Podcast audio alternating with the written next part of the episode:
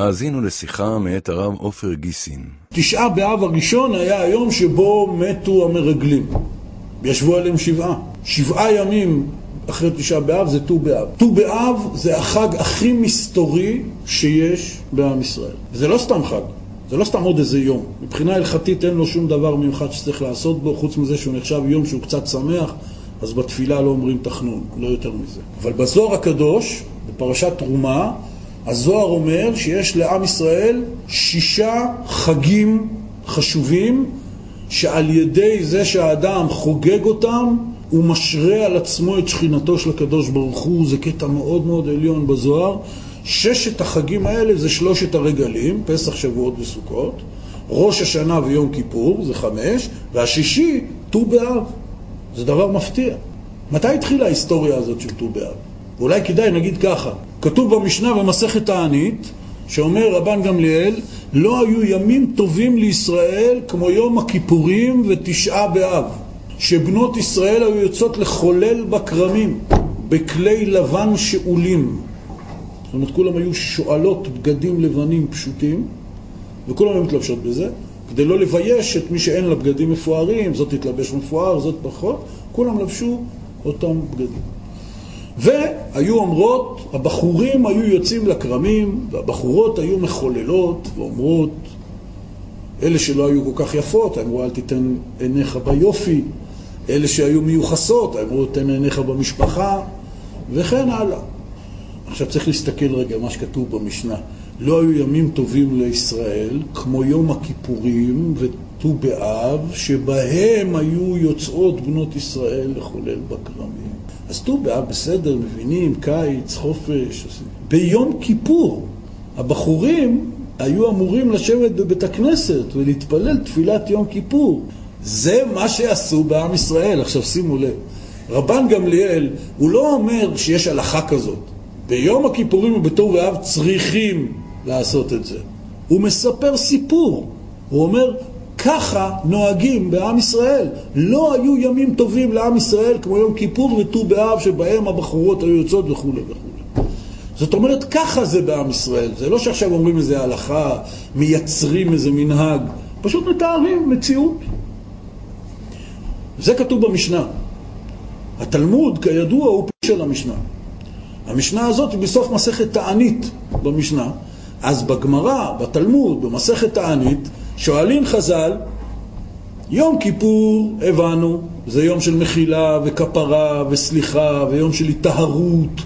אז מבינים שביום הזה אנשים ניצולים מן החטא, אז דאגו שהשידוכים בין הבחורות והבחורים, שיש בזה הרבה יצר והרבה אש, אז עדיף שזה ביום כיפור. אבל אומרת הגמרא, מה שנקרא בתמיהה עצומה, אבל ט"ו באב, מהי היא? מה זה ט"ו באב? מה יש ביום הזה שהוא שווה ליום כיפור? ואני לא אעריך בזה. הגמרא מביאה שם 6 סיבות, מהם היסטוריות, מהם כאלה ואחרות, לא ניכנס לזה. אבל הדבר אחד, הגמרא אומרת, ביום הזה הותר שבט בנימין לבוא בקהל.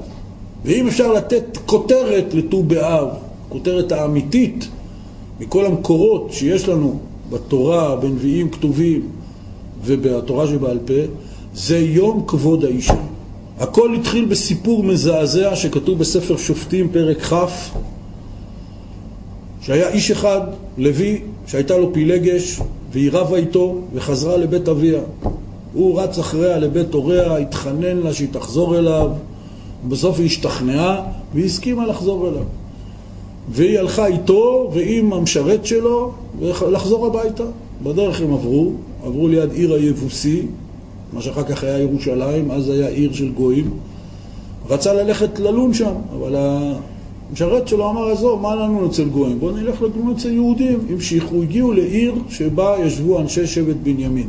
ומישהו קיבל אותו הביתה, עשה לו הכנסת אורחים והכל. בלילה קמו כל אנשי העיר, הוציאו את הפילגש הזאת בכוח, אנסו אותה, התעללו בה והרגו אותה. האיש הזה עשה מה שעשה, לא נכנס, כולם יכולים לראות בתנ"ך, ובקיצור, שלח הודעה לכל שבטי עם ישראל, כל חלקי עם ישראל, תראו מה קרה. עכשיו מי שקורא את זה בתנ"ך, הוא מבין איזה דרגה של קדושה ושל ניקיון היה בעם ישראל, כי דבר כזה בכל חברה אנושית זה קורה. פה זה היה כאילו אירוע חסר תקדים. כל שבטי ישראל התקבצו כולם למקום אחד לכנס חירום. איך קרה לנו דבר כזה שיהודים יעשו דבר? בהחלטה שלהם הם פנו לשבט בנימין, אמרו תסגירו לנו את הפושעים שעשו את הדבר הנורא הזה. שבט בנימין סרבו, ואז עם ישראל החליט לצאת למלחמה על שבט בנימין. יש שם עוד הרבה מאורעים, לא ניכנס לזה. שורה תחתונה, בכל שבט בנימין היו 26,000 לוחמים וגברים. במלחמה שהייתה ארוכה וקשה עם עליות ומורדות, נהרגו 25,400 משבט בנימין. כל שבט בנימין שרו 600 אנשים.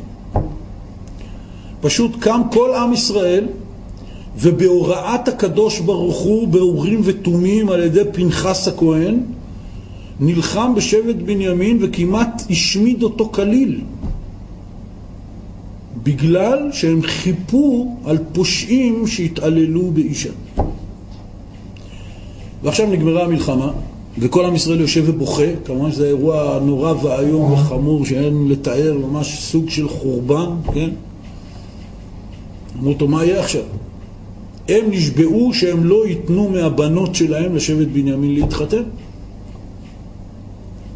שבט בנימין לקחו בנות של העיר יבש גלעד, שהם לא השתתפו במלחמה ולא נשבעו את השבועה, היו רק 400, היו חסרות 200 נשים. 200 אנשים מבנימין נשארו בלי שום אישה שיכולו להתחתן איתה, וממעלה יכול להיות מצב ששבט בנימין יכחד.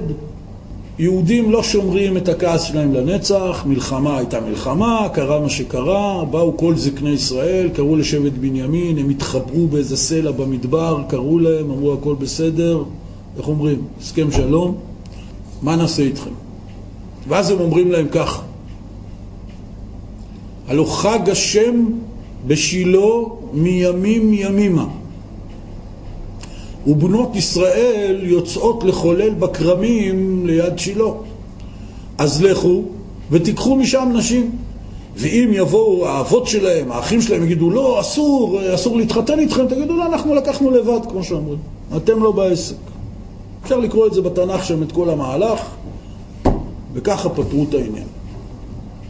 אז אחת הסיבות שהתלמוד במסכת תענית אומר, שט"ו באב זה יום כזה טוב שהוא כמו יום כיפור והבנות היוצאות לחולל בקרמים ושידוכים והאהבה פורחת, אחת הסיבות זה שביום הזה הותר שבט בנימין לבוא בקהל. כלומר המסורת בעם ישראל היא שאותו אירוע שמתואר בספר שופטים בפרקים י"ט כ' וכ' א', מה שסיכמתי עכשיו בכמה מילים, כל המלחמה הנוראה הזאת וכל מה שהיה, היום הזה שהם תפסו את בנות שילו בקרמים, זה היה בט"ו באב, אז זה נשאר חג. אבל בתנ"ך כתוב במפורש שזקני ישראל אומרים לשבט בנימין, הלא חג השם בשילו מימים ימימה. זאת אומרת, זה חג עתיק מאוד, זה חג שכבר מסופר, שכבר חוגגים אותו. החג הזה לא נזכר בשום מקום, הוא לא נזכר לא בתורה, לא בחמשת חומשי תורה, הוא לא נזכר בספרי הנביאים הראשונים והאחרונים, ולא בשום מקום. בפסוק אחד, תיאור של עובדה, זקני ישראל אומרים לבנימין, הלא אתם מכירים חג השם. כותבים חכמי ישראל, שום חג בתורה לא נקרא בשם כזה חשוב, חג השם. ואומרים להם, מימים ימימה, זה משהו עתיק. ט"ו באב זה חג מסתורי, במובן הזה ש אנחנו מגששים, יש לנו נקודות שונות, כמו שאני אומר כאן, מה שכתוב בספרים וכו'. אבל מה זה באמת? זה לא כתוב בשום מקום. זה חג עתיק מאוד מאוד מאוד, ויש לו המון סיבות בספרי החכמים הראשונים והאחרונים, על פי נגלה, על פי מסתר. אחד ההסברים הוא, איך מתו כל הדור שהיו במדבר במשך 40 שנה. בתשעה באב, ביום השנה, לאירוע המצער של חזרת המרגלים מארץ ישראל. חז"ל אומרים, הם היו חופרים קברים ונשכבים בקברים ומתים בהם. וככה במשך 40 שנה וחכמי ישראל עשו את החשבון המדויק בדיוק, כמה שנים זה היה, כמה מתו בכל פעם, ואיך כל הדור נגמר, כמו שהקדוש ברוך הוא אמר. בפעם האחרונה, תשעה באב האחרון, הם מתו, ישבו עליהם שבעה, נהיה ט"ו באב, ופתאום חזר הדיבור למשה רבנו. במשך כל 40 שנה אומרים חז"ל, הקשר של הקדוש ברוך הוא עם משה היה פחות ממה שהיה לפני זה. מפני שהיה זמן של כעס, היה זמן של זעם. הקדוש ברוך הוא נתן עונש חמור. ביום הזה חזר הדיבור למשה רבנו, כלומר הדיבור עם הקדוש ברוך הוא, הקשר עם הקדוש ברוך הוא. אומרים חכמי ישראל, זה היה חג עתיק בעם ישראל לחוג את היום הזה. ובבית המקדש, שתשעה באב, הרי במשך 800 שנה, 410 שנים או 420 שנה עמד בית המקדש הראשון, אחרי כן הייתה תקופה של 70 שנה גלות בבל חורבן, ואז נבנה בית המקדש השני ועמד עוד 400 ומשהו שנים. אז במשך 800 ומשהו שנים היה בית מקדש מתפקד. מה עשו אז בתשעה באב? זה כתוב במפורש בנביא. זה היה יום חג. וזה לא היה סתם חג, זה היה חג של 7 ימים. ט"ו באב זה שיא של חג קדום מאוד, שזה חג חידוש הקשר עם הקדוש ברוך הוא. ומה זכרו האנשים שהחג הזה נקרא על שמם? שהרי לא היו ימים טובים לישראל כמו יום הכיפורים וט"ו באב, שבהם בנות ישראל יוצאות לחולל בקרמים. הם הכוכבות פה. מי הכוכב של החג הזה? הבחורות. מסבירים חכמי ישראל, פשוט מאוד. הכל התקלות התחילו בחטא העגל. גם אנחנו בשיחות שלנו דיברנו על זה כמה וכמה פעמים. מה הייתה התקלה? עבודה זרה. מה זה עבודה זרה? עבודה זרה זה שניתקו את הקשר המושלם, האולטימטיבי עם הקדוש ברוך הוא. הקדוש ברוך הוא קראת ברית עם עם ישראל. הוא אמר להם דיברות, אנוכי השם אלוקיך אשר הוצאתיך מארץ מצרים, מבית עבדים. לא יהיה לך אלוהים אחרים על פניי. מה פירוש? אל תבגוד בי. אומר הקדוש ברוך הוא לעם ישראל, לכנסת ישראל, אני ואתם זה כמו בעל ואישה. וכמו שבעל ואישה קורטים ביניהם ברית של נאמנות, ואין בגידה. מה זה בגידה? זה כמו שאישה אומרת לבעלה, לא תהיה לך אישה אחרת על פניי. וזה כמו שהבעל אומר לאשתו, לא יהיה לך בעל אחר על פניי, במקומי. כן? זה הכוונה. וברגע שהם עשו את החטא הנורא והיום הזה, 40 יום אחרי מתן תורה, ועשו את עגל הזהב ואמרו לו, אלה אלוהיך ישראל, זה היה עיקר הבעיה. חז"ל אמרו, אין אסון ואין גזרה שלא תהיה לעם ישראל עד ימינו שאין בה משהו מחטא העגל. אבל לא כל עם ישראל עבד בעגל. לפחות חצי מעם ישראל לא עבדו את העגל, חוץ משבט לוי. ואלה אנשים. אנשים לא עבדו את העגל. לנשים לא היה שום חלק בכל הדבר הנורא והיום הזה. בחז"ל מדברים על זה, הם קיבלו פרס גדול אנשים, שחלקים מאוד חשובים בעשיית המשכן, זה היה רק של אנשים וכו', אבל לא ניכנס לזה. מסבירים חכמי ישראל בעומק הפנימיות הנסתרת של החג של ט"ו באב. ט"ו באב זה חג מפני שהוא סיים את העונש הגדול שעם ישראל כל הדור ההוא היה צריך למות במדבר במשך 40 שנה. וזה בא בגלל חטא המרגלים, שהשורש שלו והשורש של כל החטאים ושל כל הזיופים של עם ישראל, אם זה כעם ואם זה אדם פרטי, כל הזיופים שאדם מזייף ביחסים שלו עם הקדוש ברוך הוא, השורש שלהם זה במעשה העגל. זה בזה שהוא אומר, לא יהיה לך אלוהים אחרים על פניי, ועברו על זה. מי לא היה לו חלק בזה? הנשים. לכן, הזוהר הקדוש מדבר על זה גם. זה החג, בזוהר הוא נקרא חדוותא דבנות ישראל, שמחתן של בנות ישראל.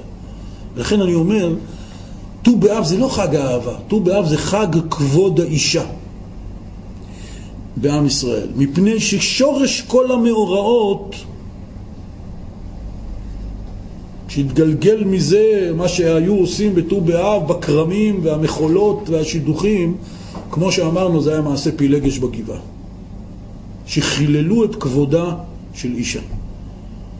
וזה דבר מעניין, מי שיקרא את זה בתנ"ך, היא לא הייתה אישה חשובה, הפוך, התנ"ך מתאר אותה, היא הייתה פילגש של איש אחד. ולמה הם רבו? הם רבו, כתוב, כי היא זנתה עליו, היא בגדה בו. לא רק שהיא הייתה פילגש, עוד היא זנתה עליו, רק הוא היה מאוהב בה. אז הוא הלך ושכנע אותה שהוא סולח לה ומוכן שהיא תחזור. היא הייתה אישה שלפי המושגים, גם של אז וגם של היום, היא הייתה אישה בזויה, היא לא הייתה אישה מכובדת. אבל זה לא משנה, כי הכבוד שלה בתור אישה, או מה שעשו לה בני בנימין, זה היה דבר שעם ישראל, זה היה אירוע חד פעמי בתולדות עם ישראל, שהתקבצו כל שבטי ישראל ויצאו למלחמת השמדה נגד שבט אחר בעם ישראל, כמו שאומרים, עד הבן אדם האחרון.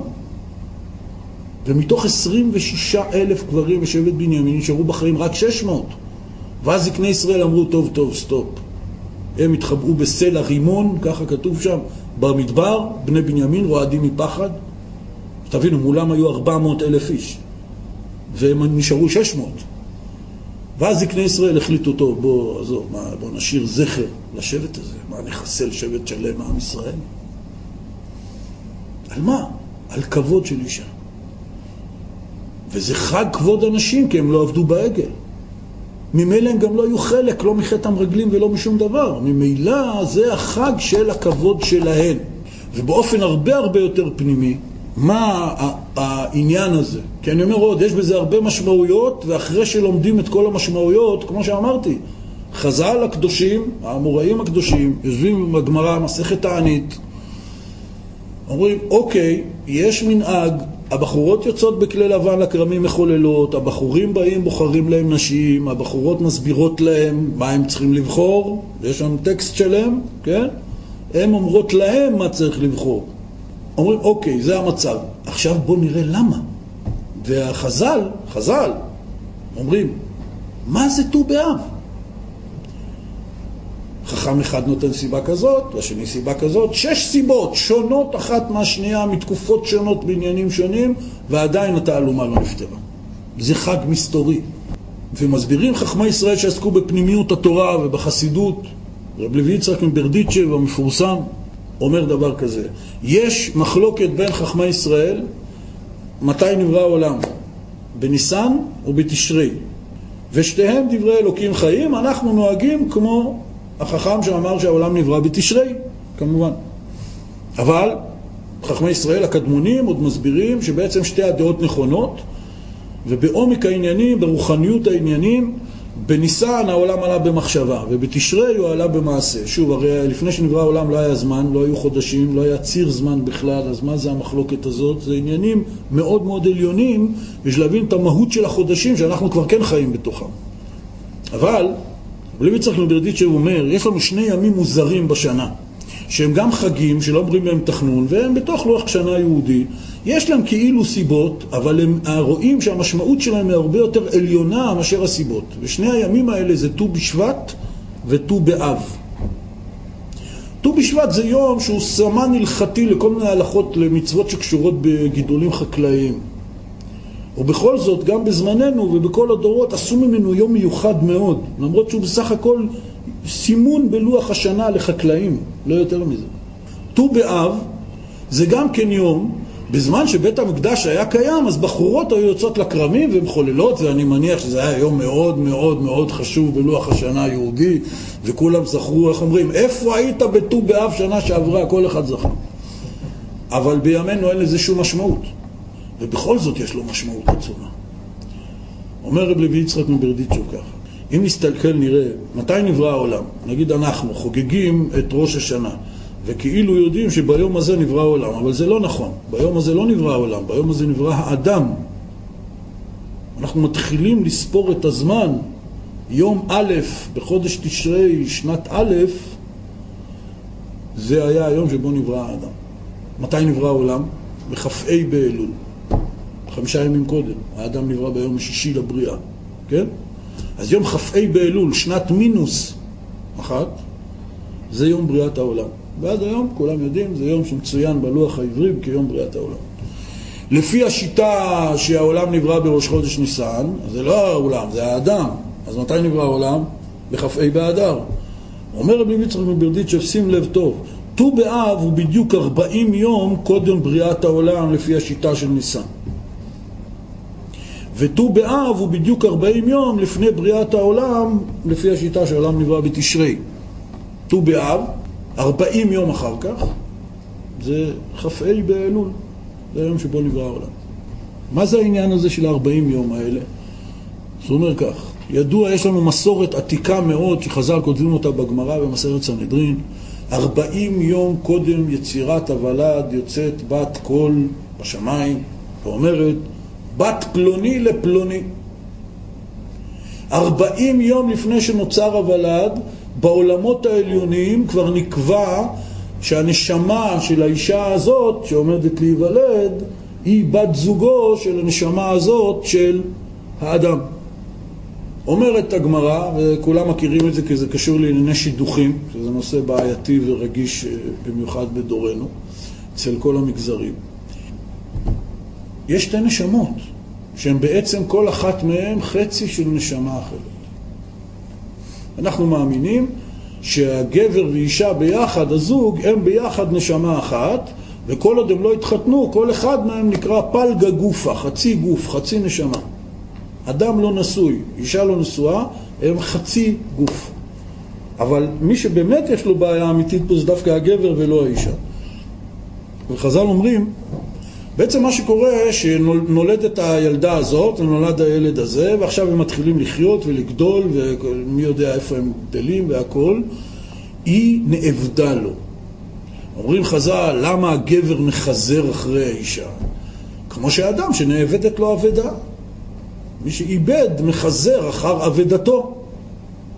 לא קורה בדרך העולם שאם שכחתי את המפתחות שלי באיזה מקום, אז המפתחות שלי מחפשים אותי. זה עוד לא קרה. אני מחפש את המפתחות שלי. היא עבדה לי, החצי נשמה שלי, לכן דרכו של גבר לחזר אחר אישה. אבל הקשר ביניהם נוצר 40 יום קודם. כלומר, אנחנו יודעים, אומר רבי לוי יצחק מברדיטשב, שיש לנו איזה מין חוק רוחני, שנתגלה לנו ביהדות, אנחנו לא מבינים אותו, אבל כך קיבלנו, שכל דבר 40 יום קודם שהוא נוצר, הוא עולה במחשבה. ברור מה אני רוצה להגיד? 40 יום קודם שהדבר נוצר, הוא עולה במחשבה. הוא כבר קיים במהות רוחנית. אומר רבי לוי יצחק מברדיטשב, יוצא מזה שכאשר עלה במחשבתו לברוא, של הקדוש ברוך הוא לברוא את העולם, אז לפי השיטה שזה היה בניסן, אז זה קרה בט"ו בשבט. ולפי השיטה שזה בתשרי, זה קרה בט"ו באב. כלומר, יום ט"ו באב זה יום שיש בו איזה סוד נסתר קמאי רוחני עליון, שביום הזה עלה לברוא את העולם במחשבה. ולכן ט"ו באב, מכל פינה שנסתכל עליו, וכמובן שפה כל זה עשיתי ממש על קצה המזלג, אבל מי שיעיין בתנ"ך, בדברי חז"ל, בכל חלקי התורה שמדברים על ט"ו באב, כל העניין של ט"ו באב זה חג של האחדות. חג האחדות. כי מה זה הבחורות? יוצאות לקרבים, הבחורים באים, מסתכלים עליהם, הם אומרות לו אל תשים עיניך ביופי, כי הן לא כל חריפות, אלה לא עשירות, הוא מעט תסתכל על העושר.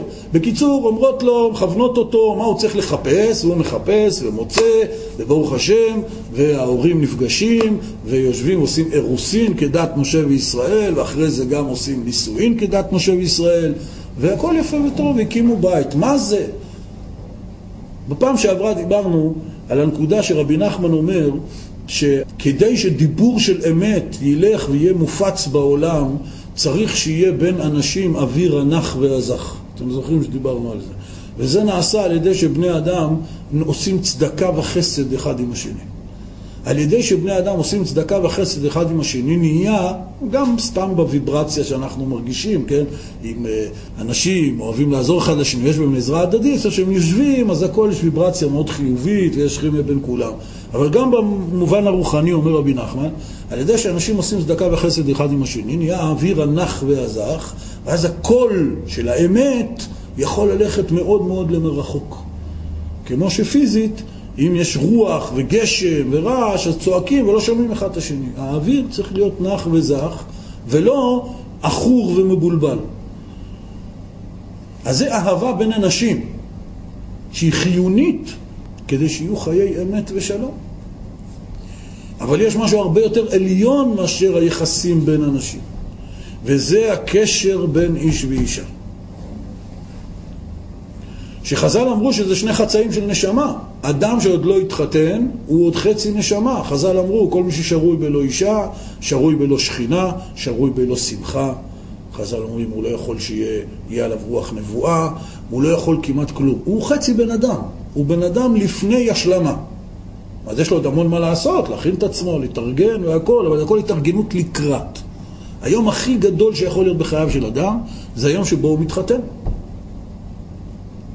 וכמו שאמרנו, עיקר המצווה זה על הגבר, בגלל שהוא מצווה במצוות פרו ורבו, והאישה לא, וכן הלאה, על זה הדרך, הוא צריך לחזר אחר עבודתו. אבל התורה אומרת מיד בהתחלת הבריאה, על כן, יעזוב איש את אביו ואת אמו, ודבק באשתו, והיו לבשר אחד. זה פסוק בספר בראשית בבריאת העולם. זה הכלל, היסוד, המוסד של בריאת האדם וחווה, שעל כן אומרת התורה, לתמיד, בכל העמים, באנושות, ככה זה דרך היה אדם, יעזוב איש את אביו ואת אמו, שזה כאילו הקשר הכי הגיוני, ילד עם ההורים שלו, ואפשר אולי להוסיף בסוגריים, שאיש צריך לעזוב את אביו ואת אמו, זה פרידה קשה. יש אנשים שעד גיל 60-70 הם לא יוצאים מזה, כן? מתגעגע לסינור של אימא. הוא צריך נחמה. הנחמה שלו זה אשתו. ודבק באשתו, והיו לבשר אחד. זה נקרא חיי זוגיות על פי היהדות. ודבק באשתו והיו לבשר אחד. ולכן על פי ההלכה, בתורה שבעל פה, כל גבר יהודי מחויב, מה זה מחויב? לא כזה רעיון יפה של ייעוץ נישואין. חותם שטר הלכתי מחייב, בכתובה כולם אתם מסתכלים כמה כסף כותבים, כן? אבל זה שטויות. במילים הארמיות האלה שהרב מקריא מתחת לחופה, מה שהחתן חותם על זה עם שני עדים, זה שטר הלכתי מקוים, שבין שאר הדברים שהוא מתחייב לשם, זה לאהוב אותה. ולכן על פי ההלכה, גבר יהודי מחויב לאהוב את אשתו כגופו ולכבדה יותר מגופו. פירוש שמצד האהבה צריך לאהוב אותה כמו שאוהב את עצמו. ולכבד אותה, כלומר שיהיה לה תנאי חיים טובים ומותרות ושיהיה לה בגדים וכל הסביבה וכל העניינים יותר מגופו. זאת אומרת, הוא מפנק את עצמו ברמה מסוימת. לא משנה, קנה לעצמו איזה אוטו, בגדים, עניינים, שעונים פוארים, לא יודע איך שהוא רגיל לפנק את עצמו. אוקיי, מה הרמה שלך? כזאת, לאשתך יותר.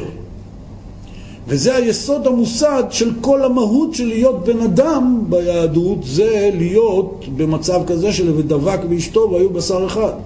לכן, ט"ו באב זה יום השידוך, זה יום החיבור, שידוך זה לחבר. זה היום שבו הדבר הנשגב, הנעלם והמיסטי הזה, ש40 יום קודם שהם נולדו הוכרז בשמיים שהם נשמה אחת, עכשיו זה בא לידי קיום. מקווים שהכל יהיה תקין ושזה ימשיך ככה, איך אומרים, וחיו באושר ואושר עד סוף ימי חייהם. אבל בכל מקרה זה היום הזה, זה ט"ו באב. זה היום הזה שבו העלה לברוא את העולם במחשבה, זה התחלת נקודת השורש. אם אתם זוכרים, נחזור רגע להתחלה. ט"ו באב תמיד יוצא או בשבוע של פרשת ואתחנן והפטרת נחמו נחמו עמי, או בשבוע מיד אחר כך. תמיד זה סמוך רק יומיים שלושה לשבת הזאת של נחמו נחמו עמי. בגלל שזה סוד העניין. החורבן זה עניין של פירוד. והבניין והגאולה זה עניין של חוזרים חזרה לנקודת השורש. ולכן רבי נחמן מסביר שנחמה זה בא רק כשהדעת מתמלאת, כי כל האיסורים זה מחסרון הדעת, שאדם לא יודע למה, אז קשה לו, כואב לו, הוא לא מבין. זה האיסורים האמיתיים. אבל אם הוא יודע למה והוא משוכנע בנחיצות העניין, אז זה לא איסורים. כואב, אבל לא נורא. אומר רבי נחמן, הידיעה הזאת במובן העליון זה יהיה לעתיד לבוא, שאז יברכו על הכל הטובה מיטיב, לא כמו היום שזה מחולק לדיין האמת והטובה מיטיב. לעתיד לבוא יתגלה השכל העליון שכל האיסורים וכל הכאבים הם כולם לטובה. חוזרים לנקודת השורש, כמו שאמרנו. האחדות הכוללת הזאת, נקודת השורש העליון הזה, היא נקודת הנחמה. בפרשת השבוע והתחנן יש לנו פה אדם שמעבר לכל הפסוקים הנפלאים וקריאת שמה ועשרת הדיברות, וזו פרשה עמוסה בפסוקים נפלאים ומשמעויות ממש יסודיות ביהדות, יש כאן אדם סובל, משה רבנו. פרשה מתחילה ואתחנן אל השם בעת ההיא לאמור, אדוני אלוהים אתה אכילות להראות את עבדך את קודלך ואת ידך חזקה, אשר מי אל בשמיים ובארץ, אשר יעשה כמעשיך וכי גבורותיך. אברנה והראה את הארץ הטובה אשר בעבר הירדן, ההר הטוב הזה והלבנון. והתעבר אדוני בי למענכם ולא שמע אליי, ויאמר אדוני אליי רב לך, אל תוסף דבר אליי עוד בדבר הזה. אומר לו עלה אל ראש הפסגה, תראה את ארץ ישראל מרחוק. אפשר לתאר את האיסורים, אפשר לתאר את האיסורים ואת הסבל הזה. זה, ככל שהאדם יותר גדול, אז כל דבר אצלו מתעצם. האהבה שלו היא יותר עוצמתית, וגם האיסורים שלו יותר עוצמתיים, וגם הגעגועים שלו יותר עוצמתיים. יהודים התגעגעו לארץ ישראל בכל שנות הגלות, אבל מי שלא במדרגת משה רבנו ולא יודע באמת מה זה ארץ ישראל, אז ודאי שהוא לא מבין מה זה הגעגועים של משה רבנו לארץ ישראל, כי הוא ידע באמת מה זה ארץ ישראל, בניגוד לכל היהודים האחרים. אי אפשר לתאר לא את עוצמת הגעגועים, וודאי וודאי לא את עוצמת סתירת הלחי, שאחרי שמשה רבנו מתחנן אל השם, כמו שמתאר פה בשני פסוקים, וחז"ל אומרים שמשה רבנו התפלל 515 תפילות, שזה בגימטריה והתחנן. וחכמי ישראל עושים את החשבון המדויק של כל השנים, כמה תפילות, 3 תפילות ביום, מראים בדיוק שזה בדיוק 514. וחז"ל אומרים, הוא היה מתפלל את התפילה ה-515, הייתה מתקבלת. הקדוש ברוך הוא אומר לו, רב לך, אל תוסף דבר אליי עוד בדבר הזה. מה קרה? לקדוש ברוך הוא הזמן בשבילו. אלא אומרים חז"ל, אם היה מתפלל עוד תפילה אחת, זה היה תופס. יש כאן אדם סובל סבל עצום, כל תכלית חייו, כל מה שהוא עבר מהיום שהוא נולד, כל התקופה שהוא הנהיג את עם ישראל, הכל היה רק בשביל דבר אחד, להיכנס לארץ ישראל. עוד פעם, לא בשביל עצמו, אולי איזה תייר. הרי בסוף הוא עולה על ראש הפסגה והוא רואה את כל ארץ ישראל, הכל בסדר, כן? אפילו יותר טוב מאשר לראות את זה, אני יודע, ביוטיוב, או באיזה מצגת שקופיות. הוא ראה הכל. משה רבנו רצה להיכנס לארץ ישראל כדי להיות הגואל והמלך של עם ישראל. הוא ידע שאם הוא יהיה איתם שם, הם לא יחטאו והם לא יתקלקלו, כי כל המהות של משה רבנו זה להיות הרועה הנאמן של עם ישראל. חוץ מזה אין לו כלום. הוא כל כולו מוקדש אך ורק דבר אחד, לטובת עם ישראל. והוא אומר, גם בפרשה הזאת, כי ידעתי שאחרי מותי אתם תשחיתון ואתם תתקלקלו ואתם תגלו. ושוב, אנחנו היום מסתכלים אחורה על ההיסטוריה של אבותינו, של משפחותינו, של הגלויות שהיינו, קוראים על כל מיני דברים נוראים שעם ישראל עבר בכל מקומות מושבותיהם, פה פרעות מסעי הצלב ושם גזרות כאלה במרוקו ובתימן ובכל המקומות. אנחנו קוראים את זה, כואב לנו הלב, מתחמץ לנו הלב, אנחנו קוראים את זה, זה כואב לנו. לא כל שכן אם הכרנו, נגיד, מבני המשפחה שהיו בשואה, שומעים סיפורים, הכל. אבל אפילו אם היינו רואים את זה בעינינו, לא היינו יכולים להרגיש צער עמוק כזה, כמו מה שבכלל לא שייך שום הבדלה, שום השוואה בינינו לבין משה רבנו. משה רבנו ידע את הצער יותר עמוק מכל יצור שנולד עלי אדמות. ממילא מבינים שכל התפילות שהוא התפלל, הוא לא התפלל בשביל עצמו. הוא התפלל בשביל עם ישראל, ושהקדוש ברוך הוא אומר לו, רב לך אל תוסף ודבר עליי בדבר הזה, הוא חש צער ששום יצור אנושי לא חש מעולם בעבר ולא יחוש לעולם בעתיד. כי כל צער וצער של כל יהודי ויהודי שחי במשך 3,000 שנה האלה, משה רבנו הרגיש אותו יותר מאשר היהודי הרגיש בעצמו. אז אם כן, פה בתוך הפרשה הזאת, הצער העצום של משה, זה בעיקר מצד זה שהוא רצה להיכנס לבני ישראל לתוך ארץ ישראל ולהנהיג אותם ולגאול אותם.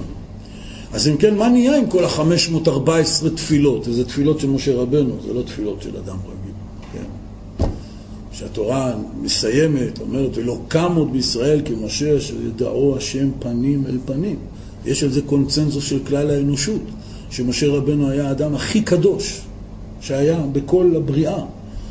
וחז"ל אומרים שנשמתו זה נשמת משה משיח. זאת אומרת, כל ההופעות של כל הצדיקים הכי קדושים, הכי עליונים שהיו בתולדות העולם הזה, הם כולם סוגים של הופעות של הנשמה של משה רבנו, כאשר משיח צדקנו, שהוא תקוות כל העולמות ותקוות כל האנושות, והוא האדם השלם שבשבילו נברא העולם, חז"ל מכנים אותו בשם משה משיח. אז האדם הגדול הזה מתפלל תפילות, חז"ל אומרים 514 תפילות, לאן הלכו כל התפילות האלה? כי על מה הוא התפלל? בפסוקים הראשונים בפרשת השבוע כתוב, אברנה ואראה את הארץ הטובה, תן לי לעבור את הירדן ולהיכנס לארץ ישראל. והקדוש ברוך הוא אומר לו, רב לך, מספיק, אל תוסף דבר אליות בדבר הזה, אני לא רוצה לשמוע שום תפילה. מה קרה לכל התפילות? ועל זה בעומק העניין, במיוחד הצדיקים בחסידות מאוד מאוד הדגישו את הנקודה הזאת. משה רבנו התפלל את כל התפילות כי הוא רצה לעבור ולהיות עם כל יהודי ויהודי בשעת הניסיונות הגדולים שלו, ולתת לו כוח לעמוד בניסיונות, ושלא יקרה לעם ישראל שצטרכו ללכת בגלות. אם כן, יוצא כך שכל ניסיון וניסיון וכל קושי וקושי שיש לכל יהודי ויהודייה באופן פרטי מאז ועד היום הזה, ובוודאי ובוודאי כל כלל ישראל, כל התפילות שמשה רבנו התפלל אז, כולם הולכות איתנו עד לרגע זה. זה הכלי נשק הראשון שיש לנו. כשאנחנו מדברים על תפילה, ותפילה בוודאי עוזרת, וכל אדם ואדם יכול להתפלל, וזה בעצם עיקר הקשר המיוחד שבין הבורא לנברא, זה התפילה. וכמו שכבר אמרנו 100 פעמים, שעצם הצעקה הפנימית הזאת שאדם צועק, נו, נו, הלוואי, הלוואי, זה תפילה.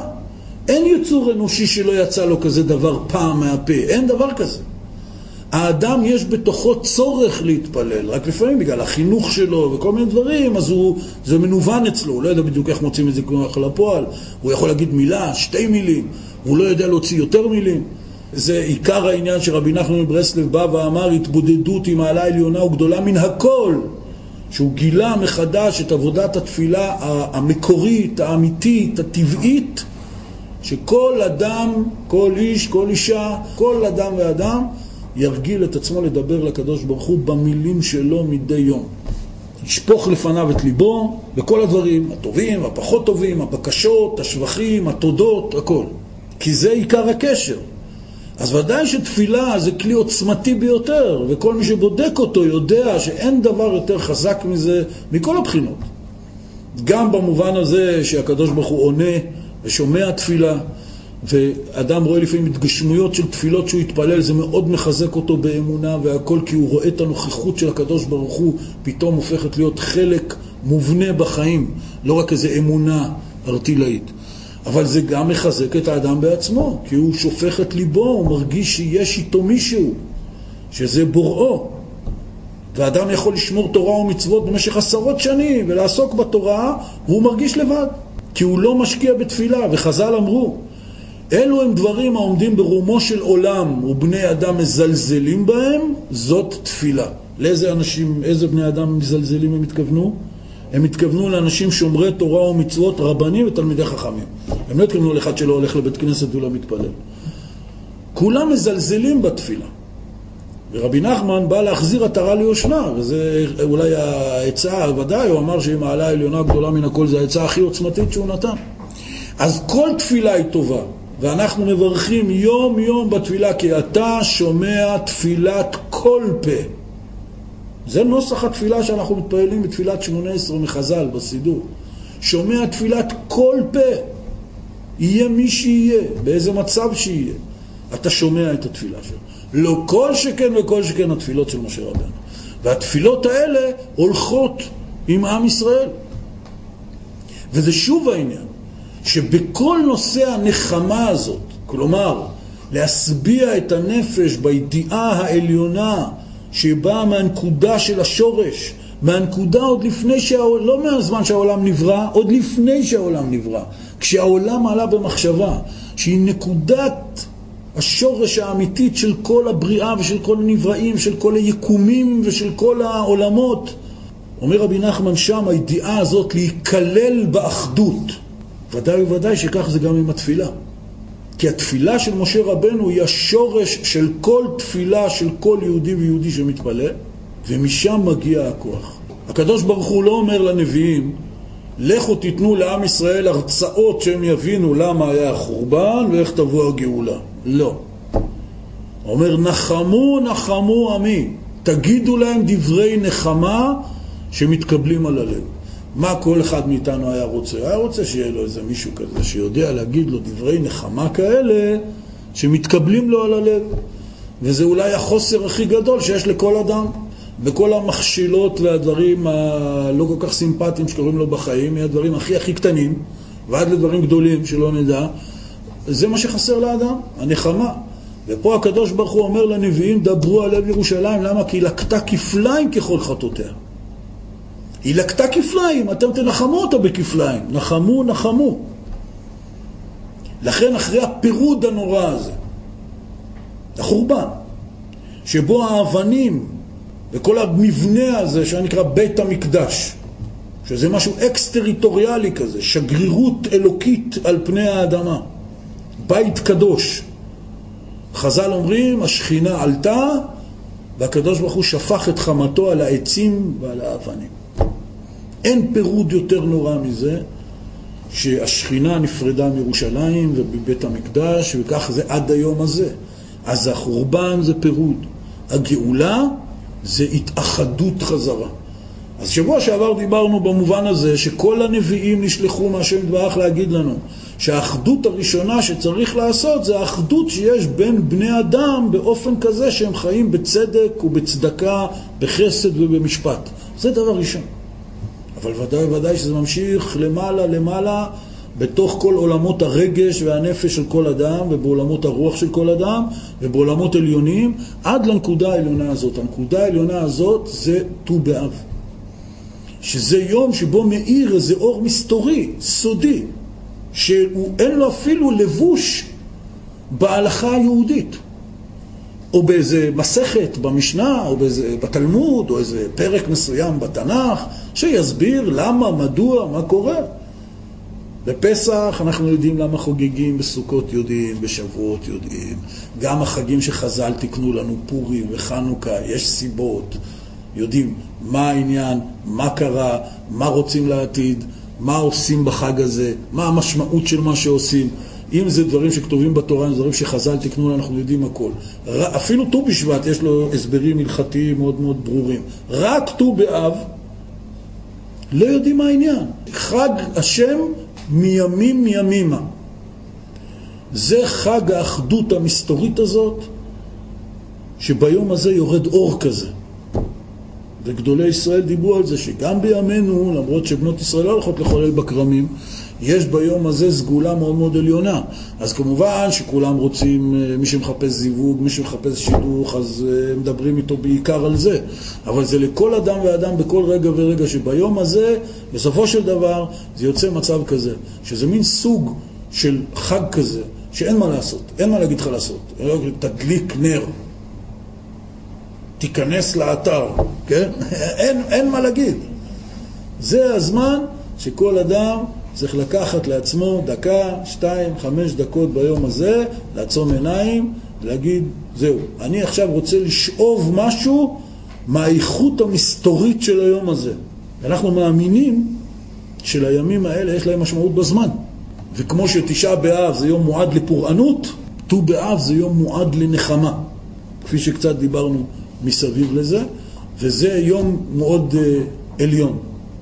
בנוסף לכל העניין של האור של השבת שהייתה לפני כן, שזה בשבוע הבא ט"ו באב, של הנקודה הזאת של הנחמה, אדם צריך לחפש נחמה, צריך לראות איפה הנחמה. הנחמה זה לא דבר שאומרים אותו במילים, אבל ההשלמה הזאת, ההתקרבות קצת אל הידיעה העליונה הזאת של האחדות הכוללת, של לצאת מהפירוד ולכלול את עצמו, כמו שרבי נחמן אומר, ליום הזה יש סגולה. ניתן להשיג שיעורים נוספים מאת הרב עופר גיסין בטלפון 0527-121231